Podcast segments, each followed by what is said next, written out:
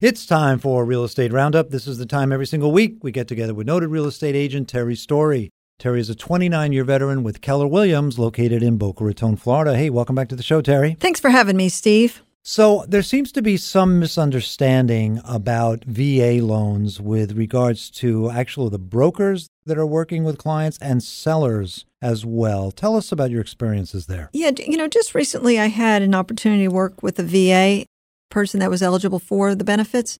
And basically, what happens, Steve, is a VA loan is an opportunity for a veteran to purchase a home with no down payment money. Mhm. And they actually get lower interest rates. So it's a very attractive program. The idea behind it was, you know, from World War II, let the GI guys be able to afford a home, affordable housing, et cetera. Mm-hmm. Right. So anyway, the program's still out there. It's a benefit for those that qualify for it. And what happens is you receive an offer from a veteran and you'll see the contract that shows 100% finance. Yeah. And that's where everybody goes into ah, how can- Panic mode. Panic mode. No, they can't do that. Well, also, these buyers who are putting zero down are competing against people who have a lot of cash. And so there's a difficulty for them to That's actually right. buy these homes. Correct. And that's where the problem lies because honestly, I just went through this with someone. He's been shopping for two years, Mm. kept losing out to somebody else that had more money down. But I just want people to realize these loans, they're very solid loans, they're good loans. There's a misunderstanding that there's a lot of red tape that you have to jump through, and that's really not the case. That wasn't the case. Not anymore. Maybe it was years ago, but Mhm. today, I mean, it's it's pretty straightforward. So if you do receive an offer from a veteran and it's a good offer, you know, don't be afraid to accept okay, it well, that's really just good make advice. sure you're educated on it but there's there's nothing that should freak anybody out Yeah. You know, I'm glad that you brought it up because these are areas of the marketplace that don't get really talked about all that much. But you're on the ground every single day, so you see all different kinds of transactions. And this is one that came to your attention that you brought it to my attention. yeah absolutely No, that's very cool.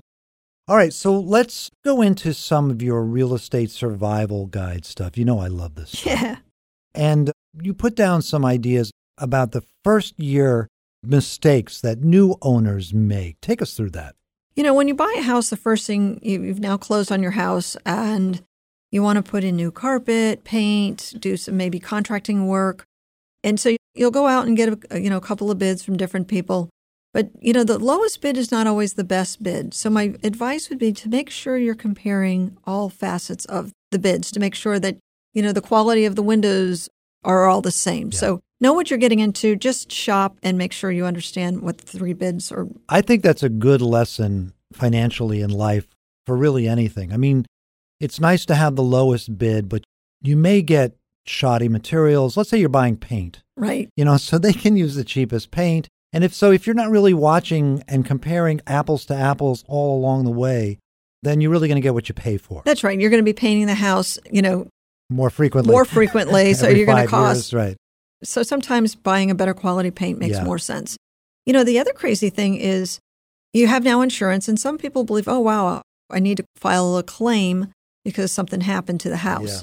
Be aware that submitting small insurance claims is not a good idea, hmm especially if it's even less than your deductible, because you're now creating yourself a history. And so later, when you go to buy a house, try to get insurance.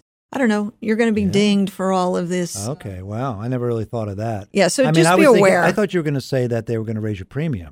Well, I don't know if they do that or not, but I just know that it's not a good idea to have a bunch of claims. Ah, interesting. so just 'Cause they're gonna sue you. understand, That's all the insurance companies kind of share that information to a degree, I guess. you know, I, I'm not in that industry, but Yeah. I know that it's just not a good idea Okay. to put in a bunch of claims for insurance. So just just be aware that if something costs less than the cost of your deductible, just eat it. Don't Yeah. notify your insurance. And you know, my company. advice is get the bigger deductible. You know, the thousand dollar deductible, not the two fifty, not the five hundred, because you, like you said, you don't want to really do the petty stuff. right? And home insurance is for the big events. You know, you have a major event. The house burns. You know, yeah, something terrible, right? So you know, so yes, you'll have to pay a thousand dollars, but your premiums will be lower, and the chances of those things happening are fairly remote. So you'll Yeah. save money in the long run. You know, and- and a third item is failing to consider the return on investment for home remodeling. So, you know, you- here you you just purchased a new house and you want to do things to it. Make sure it makes sense that you're putting this money into the house. For example, you buy a house, a $300,000 house, and you want to add, I don't know, 300 square feet to it, and it would make it a $500,000 house, but the neighborhood is a $300,000 neighborhood. Probably not a good idea.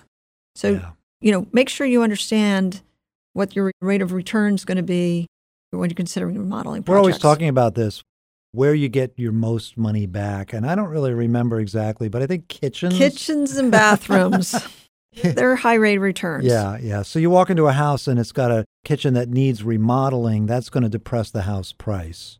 Right. I Right. mean, there's always other factors, but yes. I, I'm being very simplistic, Right. but for this discussion, but you go in and you have a brand new upgraded kitchen, you know, you're going to get the price that you're listing the house for. You can probably list it for a decent amount. Right. You'll definitely yield more from an updated kitchen. Okay.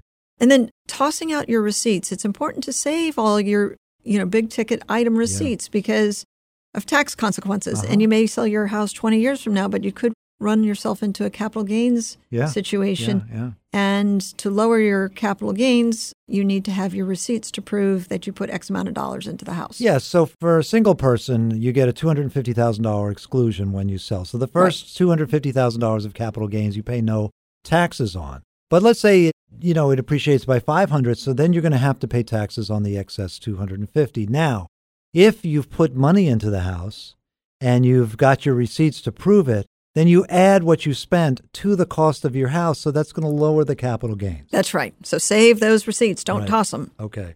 And finally, And then, you know, ignoring seemingly minor items on the inspection report, just make sure when you purchase the house, you go through your inspection report and understand what one thing could lead to. Very good. Well, those were some wonderful tips, and I want to thank you. And I know you can't tell as a listener, but Terry is actually in the studio with us today. She just moved very close to our studio. So I welcome her. This is a second episode that we've done, and maybe we're going to do more. I like this. Yeah, very All right. good. Enjoyed it. Terry is a 29 year veteran with Keller Williams, located in Boca Raton, and she can be found at terrystory.com. Thanks, Terry. Thanks for having me, Steve.